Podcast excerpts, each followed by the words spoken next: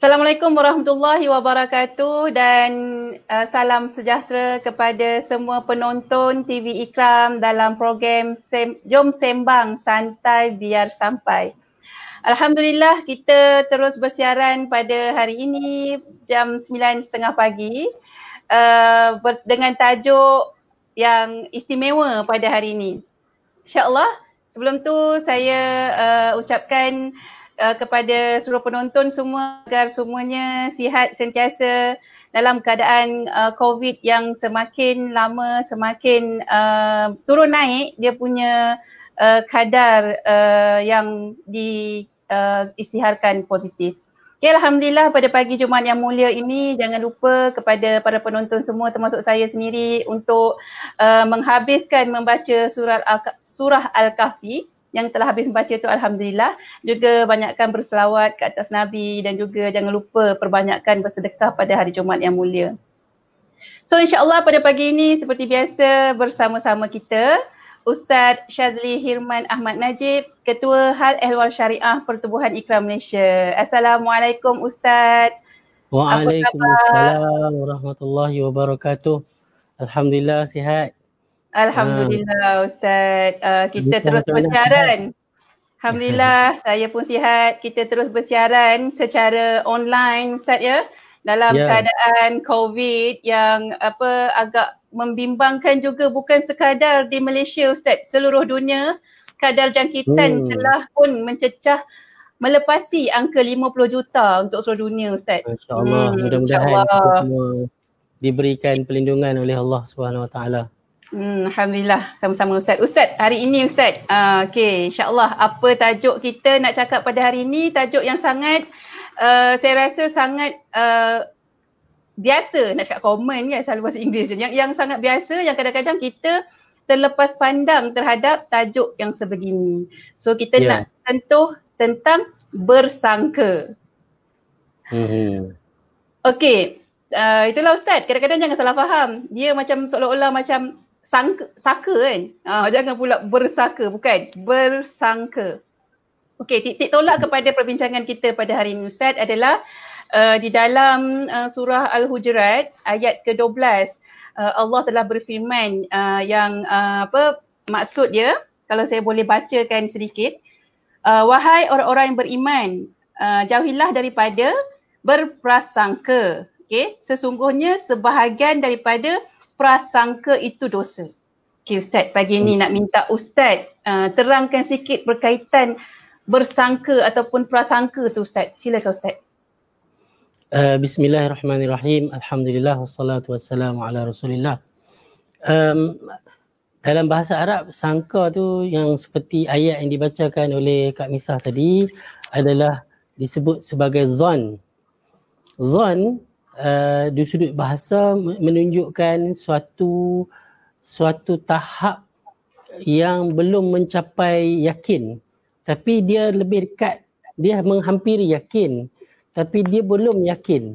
Dia belum uh, kalau dia confirm 100% apa yang dia tahu tu memang uh, betul-betul yakin dia dia dah sebut yakin lah.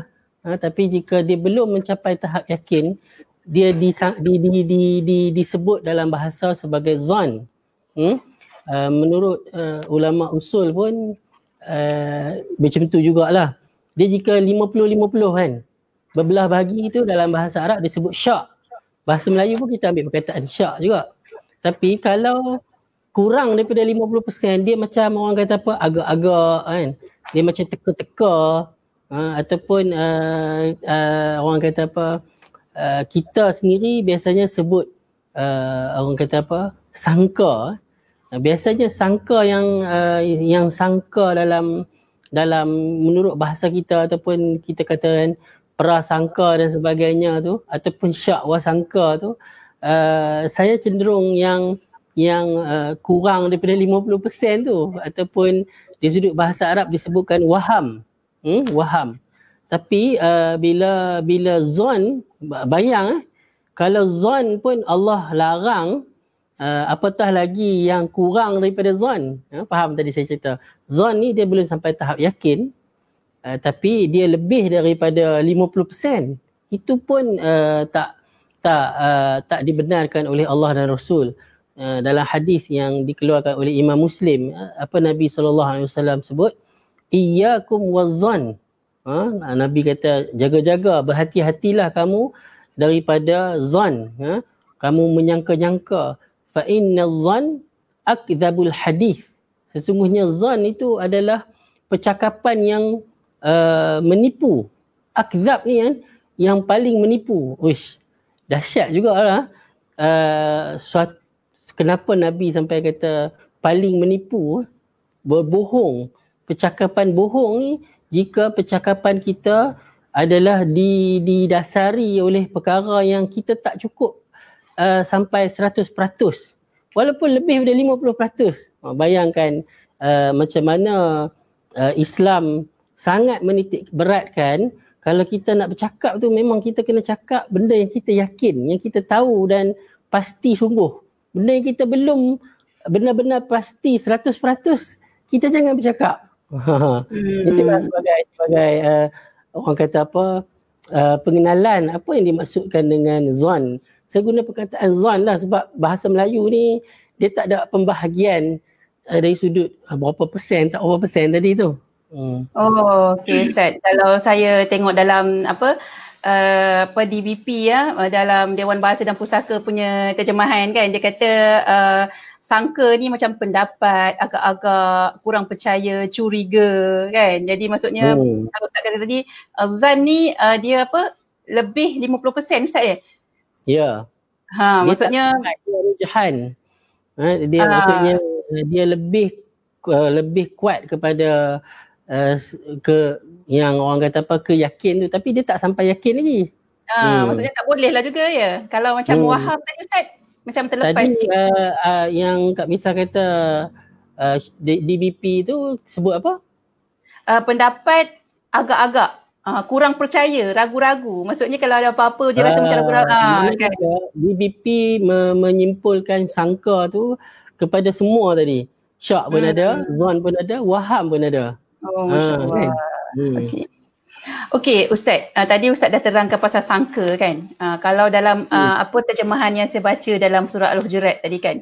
Dia kata macam uh, sebahagian. Ustaz kata macam kita tak boleh nak sangka-sangka. Tapi dalam Al-Quran pula kata jangan kamu sangka sebahagiannya kerana ia berdosa. Tapi bagaimana hmm. pula sebahagian lagi Ustaz? Adakah sebahagian lagi Aha. ianya boleh kita bersangka? Ha, okay, itu, Ustaz. Itu, itu uh, yang perlu kita uh, orang kata apa? Nampak uh, perhatikan betul-betul ayat. Inilah Quran ni kalamullah. Macam bagaimana Allah memberi instruction. Pertama Allah panggil ya ayyuhallazina amanu. Kalau kita rasa kita beriman bila kita dengar aja ayat yang ada ya ayyuhallazina amanu Allah panggil. Wahai orang-orang yang beriman maksudnya Allah panggil orang-orang beriman. Siapa yang rasa dia beriman mesti dia rasa terpanggil kan? Ha, itu sepatutnya spirit yang kita ambil. Setiap kali Allah menyeru wahai orang-orang beriman eh ijtan ibu jauhilah kamu daripada eh? yang yang Allah Allah suruh jauhi itu zan. Apatah lagi syak apatah lagi waham ya uh, lepas tu Allah kata fa inna ba'dha dhanni ithm ha sesungguhnya sebahagian daripada zan itu dosa. Betul lah Kak Misa tanya tadi tu soalan tu valid eh kalau sebahagian dosa maknanya sebahagian lagi tak berdosa lah. Jadi itu itu kata bahasa Allah. Allah tak mengumumkan. Allah tak generalizekan semua zon tu sebagai dosa. Hmm? Sebab ada zon yang tak tak tak tak tak sampai ke tahap dosa. Kenapa? Okay. Pertamanya macam kita dalam siri apa dalam episod yang uh, sebelum-sebelum ni kan uh, saya ada sebut pasal marah tu kan yang kita bincang hmm. tentang marah. Uh, marah, ya uh, Nabi tak bagi marah. Tapi marah tu perasaan, benda dalam. Uh, dalam Islam, benda yang kita tak boleh kontrol, uh, macam sayang, marah, benda kita tak boleh kontrol, Allah tak hisap. Kan? Uh, jadi maksudnya, uh, yang yang Nabi tak bagi marah tu, apabila kemarahan itu di, dikeluarkan dalam bentuk uh, tindakan, uh, kita maki ke, kita mengarut ke, ataupun kita tumbuk ke, kita tendang ke kan. Uh, itu yang uh, yang dilarang. Uh, macam tu juga uh, zon, benda tu dah dia dia terlintas kan? Kita lalu-lalu kita kita nampak macam satu benda yang suspicious. Kita pun macam eh ha, kan? Dia mai sangka tu. Adakah waktu tu kita dah dianggap berdosa?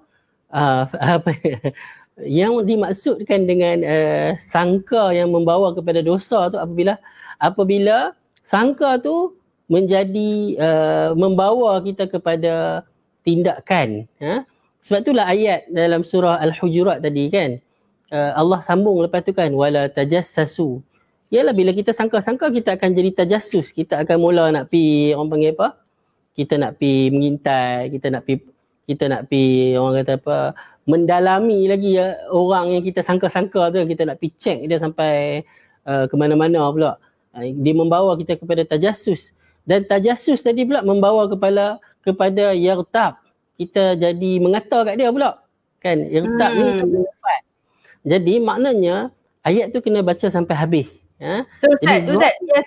Ustaz uh, saya bacakan sikitlah sebab dia ada kaitan dengan tindak Ustaz yang terangkan sebab dia Aha. terusnya terusnya yang dalam terjemahan ayat ni dia kata janganlah kamu mencari-cari kesalahan orang lain yang itu Ustaz kata hmm. tadi dia tidak di apa terjemahkan dengan perbuatan dan hmm. janganlah ada di antara kamu mengecek sebagai lain. Okey teruskan ustaz. Yeah. Ha ni sangkaan tu. Yalah. Itu yang itu yang yang tak boleh. Benda yang yang kita buat tu hanya didasari oleh zon. Tiba-tiba kita pergi bertindak di atas zon tu. Melainkanlah benda tu dah memang yakin. Kalau yakin pun kita tak boleh sampai ke tahap kita pergi uh, melanggar dia punya privacy dia dan kita pergi mengumpat dia walaupun benda tu betul. Apatah lagi kalau hanya sekadar zon. Ha, jadi itu uh, telitinya Allah Subhanahu Wa Taala dalam uh, orang kata apa uh, berkata-kata ha.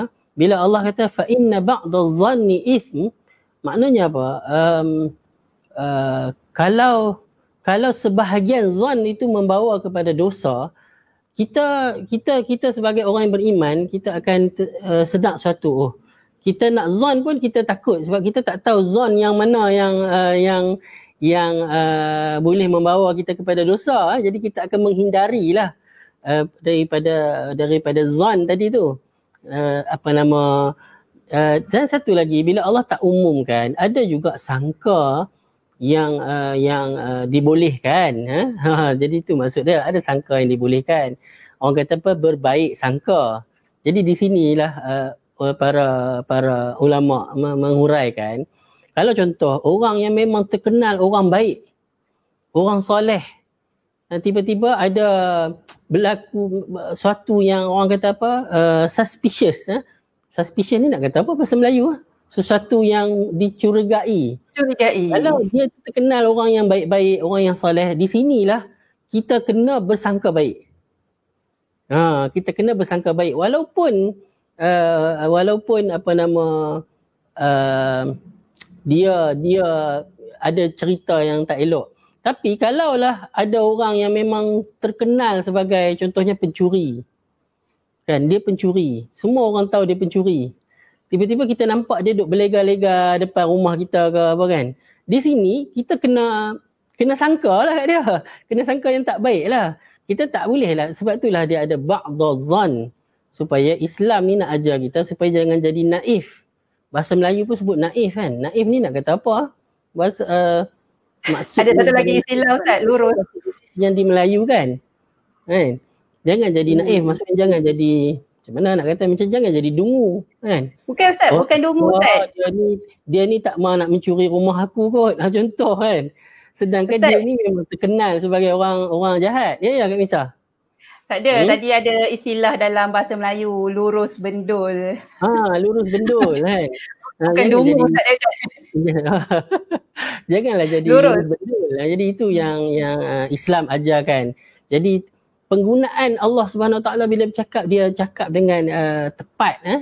Uh, maknanya bila Allah kata kalau Allah kata ijtanibu minaz-zan ijtanibu zan ataupun Allah suruh jauhi langsung sangka. Jadi macam kita tak boleh langsung ialah tadi kita kata sangka tak boleh uh, tindakan. Macam tadi kita tahu orang yang jahat kan? Memang terkenal dia jahat. Contohnya ada orang dia ada anak dia pi berkawan dengan orang yang terkenal dengan jahat, kita pun mesti akan nasihat anak kita. Eh jangan berkawan dengan dia. Uh, lepas tu anak kita pula jawab, apalah ayah ni sangka buruk pula dekat dia. Bukan masalah yang sangka, kan Allah tak bagi sangka buruk. Tak. Dalam keadaan tu kita mesti juga kena ada langkah kita berhati-hati dan berjaga-jaga. Dia ada dia ada kadar dia lah. Jadi dia kena cerdik juga nak faham faham kalamullah ni. Wallahu alam rasa semoga menjawablah apa yang dimaksudkan oleh Allah Subhanahu taala sebagai sebahagian zon itu berdosa. Ha? sebahagian zon itu berdosa. Hmm. Uh, apatah lagi maksudnya... apatah lagi waham ha? Kalau zon pun berdosa, apatah lagi syak yang 50-50 je kita kita tahu, apatah lagi yang kurang daripada 50% kita tahu tu. Hmm. Maksudnya Ustaz jelasnya macam ayat di sini sebenarnya memelihara kita ya Ustaz. Pertama hmm. dari, dari segi konteks kita jangan bersangka buruk dengan orang dalam satu hmm. konteks lah. Maksudnya kalau benda tu macam kalau sangka dalam hati kita macam Ustaz kata tadi lah itu dalam hati kan. Tapi bila dah diterjemahkan tu pergi pula bercakap dengan orang lain eh engkau dia uh, kan itu satu hmm. hal lah yang satu lagi pula memelihara kita supaya kita tidak jadi macam istilah kod and kod lurus bendul tadi lah minta yeah. maaf lah Ustaz kena menggunakan istilah sebab kadang-kadang hmm. katalah kita dah nampak dah dekat contohnya dekat-dekat rumah kita ada orang lalu lalang dan kita rasa macam hmm. dalam te- apa zaman sekarang ni kan uh, ramai orang yang susah kita kata eh kita tak sangka tak apalah kita uh, mungkin ada mungkin mungkin suami kata uh, isteri kata uh, abang mungkin pencuri kot. Eh taklah kan. Uh, mungkin sebenarnya oh. mungkin betul-betul pencuri kan Ustaz. Maksudnya yeah. perlu ada juga lah sangkaan tu supaya untuk menyelamatkan diri kita daripada terjerumus dalam perkara yang oh. macam tadilah lurus bendul hmm. tu Ustaz kan. Okay Ustaz, hmm. terima kasih Ustaz atas penjelasan Ustaz terhadap uh, apa sebahagian sangka dan, dan tak sangka. Lagi satu Ustaz, uh, pentingnya supaya menyebabkan orang tidak bersangka. Uh, kan dalam dalam konteks hmm. ni saya uh, tertarik dengan sebuah kisah uh, Rasulullah sendiri eh uh, diberitakan dalam uh, satu satu kisah ni. Uh, Rasulullah bersembang dengan isteri dia Safia. Tu tiba-tiba dia dah sembang tu dia nak hantar Safia uh, pulang. Kemudian lalu pula dua orang orang Ansar. Betul yeah. bergeg- bila nampak Rasulullah berdua orang tu orang Ansar tu bergegas kan tapi Rasulullah panggil nanti-nanti uh, uh, ini isteri aku Safia. Okay Ustaz, kenapa uh, Rasulullah tunjukkan uh, benda begitu kepada kita? Kenapa Rasulullah macam terangkan, panggil pula bagi tahu oh ini isteri aku Safia. Terutama Ustaz, orang yang ada beberapa orang isteri ni lah kan. Ini siapa pula uh, yang perempuan dia bawa ni kan? Uh, betul Ustaz? Uh, itu memang kisah-kisah yang benar lah. Teruskan Ustaz, boleh? Ah, Masya Allah. Menarik tu cerita yang di, di, disebutkan oleh Kak Misah tu sebenarnya kisah itu uh, di, dikeluarkan oleh Imam Al-Bukhari dan Imam Muslim uh, muttafaqun alaih. Dia ada pelbagai lafaz. Cuma saya nak kongsi lafaz yang yang panjang sikit ni. Uh, hadis uh, uh, apa ni yang di, di, di, diriwayatkan oleh Ali bin bin uh, Husain bin Ali, uh, cucu Sayyidina Ali. Uh, dia dalam kalangan tabi'in, uh, tabi'in pertengahan. Dia maksudnya dia tak sempat berjumpa dengan dengan Nabi lah. Dia hanya jumpa dengan sahabat. Ialah uh, pak dia yang ngentuk dia sahabat kan. Hmm. Uh, dia dia dia yang ceritakan kisah ni kerana dia mendapat daripada uh, mendengarnya daripada Safiyah binti Huyai. Safiyah binti Huyai ni adalah isteri Nabi SAW yang berbangsa Yahudi. Maknanya Nabi pernah berkahwin dengan seorang wanita Yahudi. Uh, dia kata Safiyah ceritakan hadis ni. Ha, ni Safiyah menceritakan tentang peristiwa yang berlaku antara dia dengan Nabi sallallahu alaihi wasallam. Dia kata qalat kana Rasulullah sallallahu alaihi wasallam mu'takifan uh, itu Nabi sallallahu alaihi wasallam pernah beriktikaf dalam masjid. Kalau tengok riwayat-riwayat lain maknanya uh, dia menyebutkan iktikaf pada 10 akhir Ramadan. Hmm? Nabi beriktikaf 10 akhir Ramadan. Jadi bila iktikaf ni Nabi tinggalkan semua isteri, Nabi pergi duduk di masjid. Ha? Jadi dia sebagai isteri, dia kata fa'ataituhu azuruhu lailan. Aku pun pergi menziarahi Nabi uh, pada waktu malam. Jadi kalau nak pergi ulas lagi jadi panjang pula. Jadi sini ulama mengambil uh, kesimpulan bahawa uh, seorang lelaki yang beriktikaf dalam masjid boleh diziarahi oleh isteri dia. Ha? Uh, apa ni ketika dia sedang beriktikaf dan boleh orang yang beriktikaf dalam masjid tu bersembang-sembang dengan isteri dia walaupun dia bukan bukan hal-hal orang kata apa ibadat tak lagi ada orang kata duduk iktikaf ni kena berzikir baca Quran semayang je tak boleh bersembang dengan orang eh. ha, jadi dia kata aku menziarahi Nabi SAW pada waktu malam uh, apa ni fah fahaddathtuhu dan aku ber, bercakap-cakap bersembang-sembang dengan Nabi sallallahu alaihi wasallam. Summa qumtu uh, fanqalabtu. Kemudian aku aku bangun dah dah habis sembang tu aku bangun aku nak balik. Hmm? Faqama ma'i liyaqlibani. Ha? Nabi pun bangun dengan aku untuk hantar aku balik. Hmm? Kalau tengok ada riwayat lain menunjukkan isteri-isteri lain pun ada yang menziarahi Nabi. Cuma Safiyah ni yang datang lambat sikit. Jadi dah dah tu yang dah malam ah. Kadang-kadang kita pun kenapa yang dia pergi ziarah malam ah. Lepas tu pula uh, bila dah dia nak balik, Nabi pun bangun, Nabi nak hantar dia balik. Ha, Nabi nak hantar dia balik. Disebutkan wakana maskanuha fi dari Usamah bin Zaid. Dan uh, rumah rumah tempat tinggal Safiyah ni di rumah Usamah bin Zaid. Katanya kemudian rumah yang Safiyah tinggal tu Usamah bin Zaid tinggal.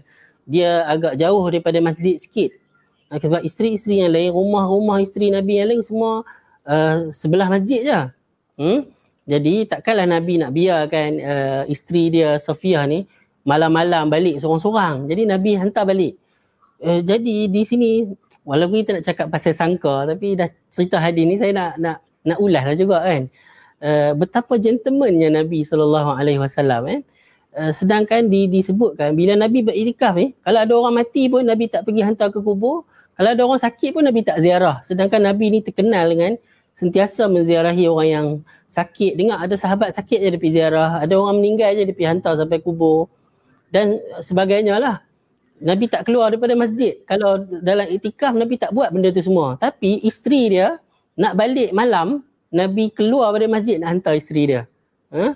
Ha, jadi uh, sebab tu disebutkan apa ni uh, liyaqlibani. Lepas tu disebut pula rumah dia dekat uh, apa ni rumah yang sekarang ditinggal oleh kemudiannya ditinggal di, ditinggal oleh Usama bin Zaid.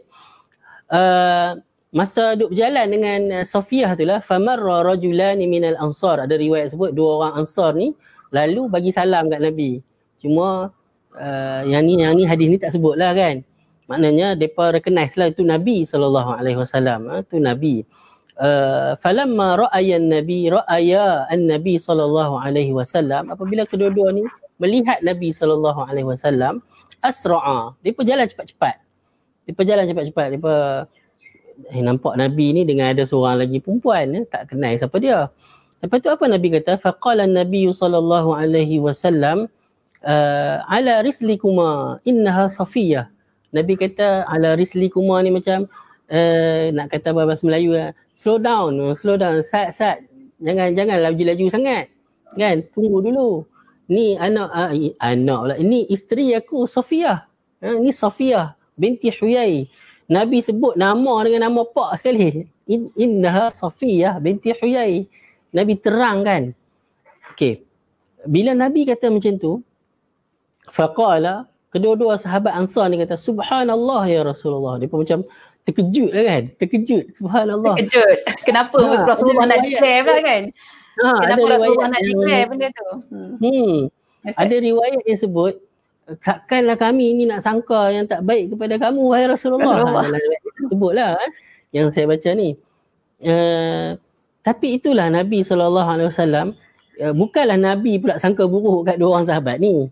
Hmm. Nabi nampak suasana tadi tu, malam, Nabi dengan seorang wanita yang mungkin kedua-dua orang ansar ni belum kenal ataupun tak mengenalinya siapa ataupun uh, nampak macam uh, nampak uh, janggal eh, Nabi ni berjalan malam-malam dengan perempuan mungkin juga suasana tu jarang berlaku. Nabi malam-malam berjalan dengan isteri mungkin eh? jadi sebab itulah Nabi kena terang kan? Nabi kena terang kan? Ni siapa dia? Jadi makna kata Nabi SAW punyalah uh, pengasih dan penyayangnya supaya uh, orang lain tak jadi berdosa. Bahkan kalau mentohmah ataupun menyangka buruk kepada Nabi ni bukan kecil-kecil punya uh, kes. Ha? Kalau, ha, uh, Hakim meriwayatkan Imam Syafi'i uh, rahimahullah kata bila mengulas tentang hadis ni Imam Asy-Syafi'i kata boleh jatuh kufur pun. Hmm? Jadi Nabi tak mau kedua orang sahabat dia sampai orang kata terjebak kepada perkara yang sangat berdosa ha? tadi itulah. Jadi sebab itulah Nabi terangkan. Jadi apa kita boleh faham kalau kita berlaku dalam situasi itu kita akan kita situasi yang orang boleh sangka yang tak baik pada kita, kita kena terangkan. Kita kena beri ah. penjelasan supaya uh, supaya kita tak nak orang lain berdosa. berdosa. Ha, itu maksud dia. Jadi bila bila tak habis lagi hadis ni, bila bila uh, uh, dua sahabat tadi kata subhanallah ya Rasulullah dia kata maha suci Allah. Uh, apa Nabi Nabi jawab balik eh? Nabi kata inna syaitan yajri minal insan majrad dam. Hmm? Nabi kata sesungguhnya syaitan ni dia berjalan dalam tubuh manusia ni melalui saluran darah tu. Kan? Wa inni khashitu dan aku bimbang, aku risau ay yaqdhifa fi qulubikuma qulubikuma su'an atau ada riwayat sebut syai'an. Aku bimbang syaitan ni dia dia me, me, me, memasukkan sesuatu ke dalam hati, hati kamu ni sesuatu yang buruk. Ha maknanya uh, ada riwayat ada, ada ulama yang kata maksud hadis tadi tu uh, secara literal secara zahir maknanya memang syaitan ni berjalan dalam diri kita dalam kita nampak salur-salur darah kita ni ah. kat situlah syaitan duk jalan ada yang maksudkan macam tu ada yang maksudkan maksudnya nabi nak menunjukkan betapa syaitan ni boleh uh, terlalu dekat dengan kita dan sentiasa cari peluang je untuk uh, masuk ke badan kita eh untuk hmm. me, me, me, bukan masuk ke badan kita me, menghasut kita ataupun menimbulkan uh, syak wasangka yang buruk kepada kita. Macam kita cerita pasal marah kan.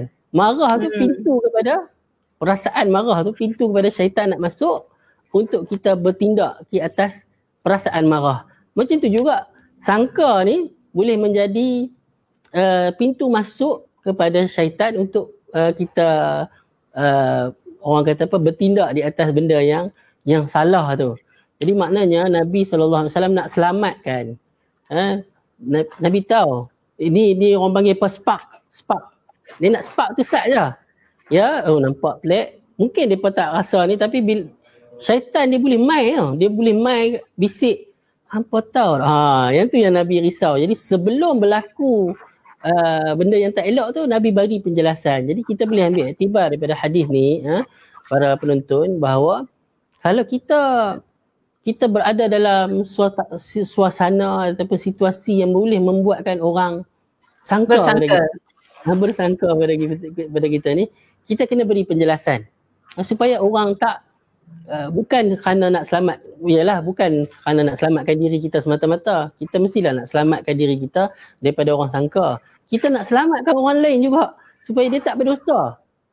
Ha? Jadi dua pihak uh, perlu diselamatkan pihak diri kita supaya orang tak sangka buruk kat kita pihak orang lain supaya dia tak berusaha kerana sangka pada kita hmm. sebab kita yang buka ruang dan peluang untuk uh, dia bersangka tak elok pada kita jadi maknanya satu lagi uh, seboleh-boleh mungkin kita janganlah menjebakkan diri kita daripada orang boleh sangka yang tak baik kepada kita wallahu alam itulah uh, apa ni uh, hadis yang di di di ataupun kisah yang Kak Misah sebut tadi tu saya cerita sebagai uh, lebih detail. Ha, terima kasih Ustaz. Jelas. Jelas sangat penerangan Ustaz. Terutama untuk yang macam kes Rasulullah ni untuk yang betul lah Ustaz. Sebab saya rasa pernah juga apa uh, apa ni uh, terutama bila orang kalau tiba-tiba kan dia ada isteri tiba-tiba bawa pula perempuan lain kan. Dalam konteks hmm. sekarang ni lah kan. Ha, tiba-tiba yeah. eh ya. siapa pula perempuan tu kena terangkan. So ustaz jangan jangan kahwin sembunyi-sembunyi lepas tu tak bagi tahu itu isteri. Betul tak ustaz? Betul ustaz. So benda-benda ni kadang-kadang menjadi kes. Tiba-tiba pergi satu majlis kan dia eh kenapa perempuan lain pula ni? Kan nanti orang hmm. sangka ni siapa pula ni kan? Hmm. Tapi insyaAllah lah kalau kita memang orang baik, orang akan sangka oh itu agaknya isteri dia. Tapi tak pernah pula dengar dia berkahwin dekat mana kan. Uh, okay. So hmm. maksudnya walaupun tak kisahlah macam mana sekalipun, uh, tolong jelaskan. Ataupun kadang-kadang ada contohnya kita nampak, uh, mungkin dia bagi pinjam kereta pada orang lain tapi kereta tu parking kat tempat tak apa-apa kan. Ini ada seorang yeah. ustaz yang benda ni. kena beritahu, hmm. oh itu bukan saya. Pada hari sekian saya tak ada kat situ. Ada orang pinjam kereta. Ha, tu nak bagi kereta pinjam pun kena hati-hati bawa kadang-kadang ke mana.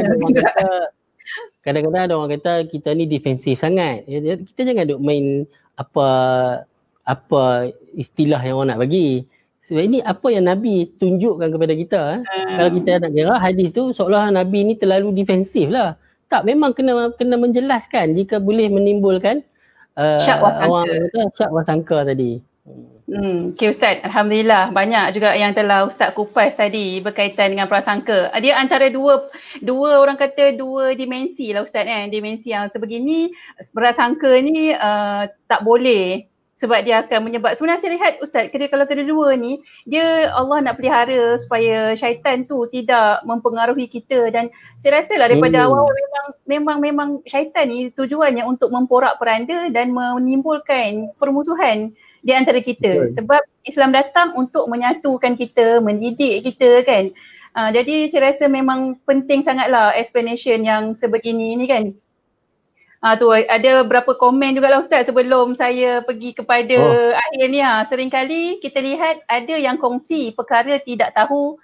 uh, tidak tahu tepat atau tidak. Maksudnya perkara sangka lah tapi dikongsi dengan konotasi bertanya. Okey, oh, betul juga ni. Eh, dia tu eh betul ke? Ha kan. Kemudian timbul persepsi pada orang umum dengan cara bertanya. Bagaimana pula Ustaz? Ah yang macam tu. Tambah hmm. sekarang ni media sosial sangat open. Buat pula status kat Facebook. Ha. Jadi kalau uh, bagus, bagus, uh, bagus concern yang dibangkitkan ni bila Allah uh, menyeru orang-orang beriman ni supaya janganlah zon uh, jadi uh, kadang ayat ataupun status Facebook ni uh, selain daripada kita boleh uh, zon pada orang kita sangka kepada orang kita jangan timbulkan orang lain kita membuat ayat suatu yang orang lain pula boleh sangka. Hmm? Tanda soalan tu sendiri boleh membuatkan orang bersangka yang tak elok kepada orang lain. Kita yang menjebakkan orang kepada bersangka. Ha, ini yang yang masalah. Ha? Kadang-kadang yang kita punya kita punya status tu tadi tu bukan sangka. Kalau sangka yang dalam Quran tu zon. Zon ni dia dekat kepada yakin. Tu pun tak boleh. Apatah lagi yang kita buat ni memang 50 tak tahu apa-apa. Dia waham terus. Lagilah berdosa. Ha? Jadi tu yang nak kena faham tu. Ini bukan tadi tadi istilah hmm. lurus benjol Ustaz. Ini istilahnya pengadu domba pula. Pengadu ah, domba. Kan. Ha, la dalam an-namam mungkin episod lepas-lepas ni kita nak cakap pasal pengadu domba pula. Betul Ustaz. uh, Masya Allah macam-macam kita nak sebut ni Ustaz. Sebenarnya bila kita buka satu dia berkait. Hmm. Bila buka satu simpulan tu dia ada simpul-simpul lain yang kita kena buka juga Ustaz. Tak apa insya Allah. Hmm. Uh, kita kita akan uh, ni apa bincangkan ini seterusnya. Ada atas tadi uh, saya ada nampak satu soalan juga sekejap. Yang uh, uh, Anissa Musa, zaman ini untuk cek orang sampai ke terperincinya lebih mudah dengan sosial media. Takutnya kena sangat pandai kontrol diri dengan penggunaan sosial hmm. media. Betul tu kan. Betul, betul. So terutama zaman sekarang ni Ustaz eh, kita ni mudah sangat uh, keyboard warrior tu. So kalau rasa benda tu tak penting untuk kita up kat status kita tak perlulah Ustaz kan. Terutama betul. kalau kita hmm. macam uh, apa maknanya uh, yang kita tak yakin 100% itu maksud Zuan tadi tu Mm-mm. kita tak yakin 100% jangan kita kita pergi bercakap kita pergi berkongsi kita pergi sebar kan ha. Ustaz ada lagi satu ni Amin Toha uh, saudara hmm. Amin Toha suami kena sentiasa bersangka baik terhadap isteri Begitu hmm. juga isteri sentiasa bersangka baik terhadap suami ni, okey. Terutama hmm. suami isteri yang keluar bekerja. Okey, ustaz, ini bahaya sikitlah ustaz. So maksudnya ha. kini ada 50% 50% ustaz betul. Nanti dia pakai apa ada ada macam-macam kisah lah pakai pakai cantik dalam filem kadang-kadang kan abang nak ke mana tu. Uh, ni ustaz ada nak ulas ke? Oh ini ini dia jadi panjang ni kalau ulas ni. Sebab dia dalam ya. isteri lain pula ustaz nah. Okey bolehlah ustaz. Ya, dia, dia, di situasi yang lain. Kita tak sebagai suami tak bolehlah terjebak kepada dayus pula kan. Ha, yang ni yang tu yang yang perlu ada orang kata apa berhati-hati dan taklah boleh sampai uh, orang kata apa mengongkong sampai uh, kita ada dalam diri kita sikit pun dah kita nak nak nak nak sangka tak elok kan. Tak tak timbullah tidak harmoni dalam rumah tangga kan. Semua benda kita yang pasangan kita buat, kita nak ada orang kata apa syak wasangka pada tidak tanduk dia. Hmm, Ustaz, dia kena adalah saling percaya yang mempercayai. Uh. Saya rasa Ustaz lepas ni kita hmm. kena buat tajuk cemburu pula Ustaz. Kan? Oh. Cemburu yang dibolehkan tak dibolehkan. Sebab ni penting boleh, sebab boleh. macam Ustaz, Ustaz hmm. kata tadi maksudnya dalam konteks suami isteri perlu ada cemburu tu kan. Tapi macam mana yeah. kita nak kontrol supaya cemburu tu tidak sampai mengongkok dan cemburu tu juga tidaklah sampai apa biar membiar kan. Tu nah, hilang kepercayaan ni tak boleh juga kan. Hmm. Ya. Yeah. Okay seterusnya kita minta maaf lebih sikit hari ni ya. Uh, syaitan selalu dekat dengan kita dan sentiasa cari peluang. Betul. Uh, Muhammad Fatih sokong. Uh, ada lagi tak uh, ada soalan-soalan lain ke? Uh, macam mana, ah ada ke macam mana bersangka buruk dalam politik? Ini pun tajuk besar ni Ustaz kan? Ya. Kalau kita nak ulas. Uh, okay. Hmm. Ustaz ada nak apa, nak respon sikit ke? Uh, uh, sangka buruk dalam politik tu terlalu umum lah. Tak, tak, terlalu tak umum. apa nak, saya tak apa nak clear apa maksud uh, dia. Uh, hmm. okay. Okey, insyaAllah uh, saya rasa yang terakhir Ustaz rasanya kita kena concludekan uh, kepada hmm. uh, penonton-penonton kita sebab kita tak nak bila kita bincang ni kita macam tergantung sekadar memberikan apa itu bersangka kan tapi mungkin uh, sebagai kesimpulan akhir lah Ustaz boleh uh, apa, berikan sedikit panduan nasihat kepada penonton di luar sana dalam uh, konteks uh, bersangka. Bukan bersangka Ustaz, bersangka. Sila Ustaz. Jadi, Nanti uh, sangka pun kita boleh bincang dengan Ustaz. Tapi hari ni kita cakap yeah. pasal bersangka. Sila Ustaz. Yelah Kak Misah. Tajuk saka tu pun menarik juga dalam masyarakat kita tu sebenarnya. Hmm, nantilah kita bincang jika ada keperluan. kita sembangkan benda tu. Uh, kenapa kita, uh, saya suka uh, apa ni berkongsi ya dengan para penonton tajuk-tajuk berkaitan dengan sangka, marah, itu maki orang. Ya. Sebab kita nak tunjukkan bahawa inilah Islam. Ha? Kita tak mau orang Islam yang dikatakan dia Islam, dia hanya hubungan baik dia dengan Allah saja. Hmm, dia rasa kalau dia semayang settle, puasa settle, kan semua baca Quran dan sebagainya, tapi dengan manusia, Masya Allah, Sedangkan kita ada pernah kongsi dalam episod yang lepas, manusia yang muflis pada hari akhirat adalah orang-orang yang ada isu, ada ada masalah dengan orang lain. Dia datang dengan pahala solat, pahala puasa, pahala zakat. Kan dengan Nabi kata tu kan.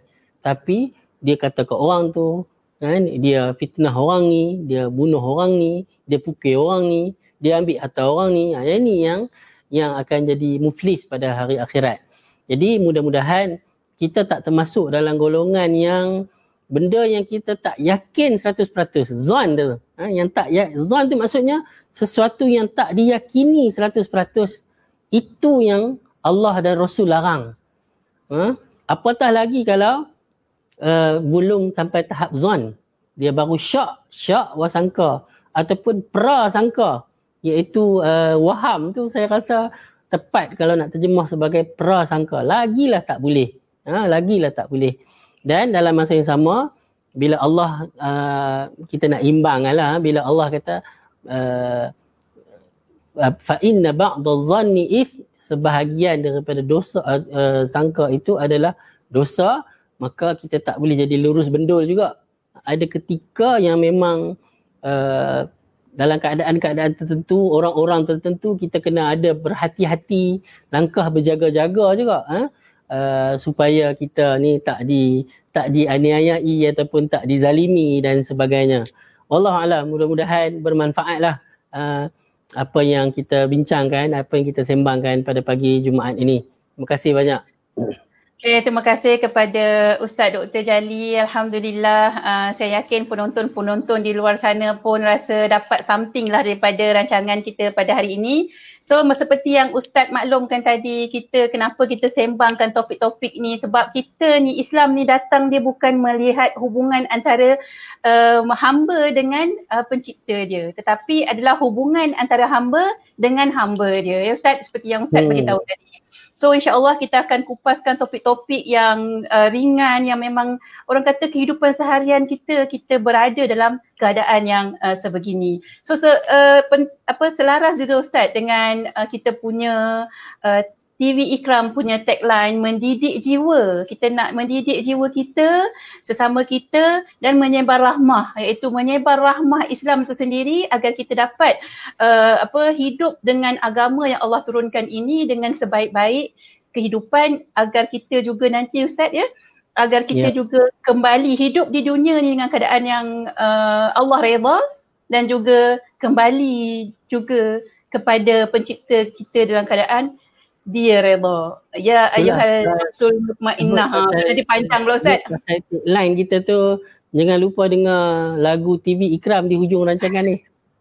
ya, yeah, itulah dia kami di Pertubuhan Ikram Malaysia ni Ustaz ya. Kita hmm. antara kita apa misi-visi yang kita nak bawa ialah kita nak membina sebuah negara yang rahmah yang mana kita punya kita duduk dalam dalam negara yang uh, bu, tak kisahlah dia kita Islam ke kita bukan uh, apa yang bukan Islam pun dia merasa rahmah sebab Islam ni adalah agama yang rahmah. Okay Ustaz, yeah. kita akhiri kita punya diskusi pada hari ini. Minta maaf kepada penonton hari ini. Pertama kali ni Ustaz kita melepasi 30 minit. Dah melebihi 40 minit perbincangan sembang kita pada hari ini. Okay, terima kasih kepada Ustaz dan juga terima kasih kepada semua penonton uh, yang telah menonton dan memberi komen. Ada juga yang tak sempat kami yang baru masuk tu. Jadi kita akan balas nanti dekat ruangan komen tu nanti. InsyaAllah kita akan jumpa lagi pada episod yang akan datang. Sentiasa jaga diri, kita jaga kita, patuh SOP. Semoga kita semua uh, diberi keselamatan oleh Allah Subhanahu Wa Taala. Assalamualaikum warahmatullahi wabarakatuh. Waalaikumsalam.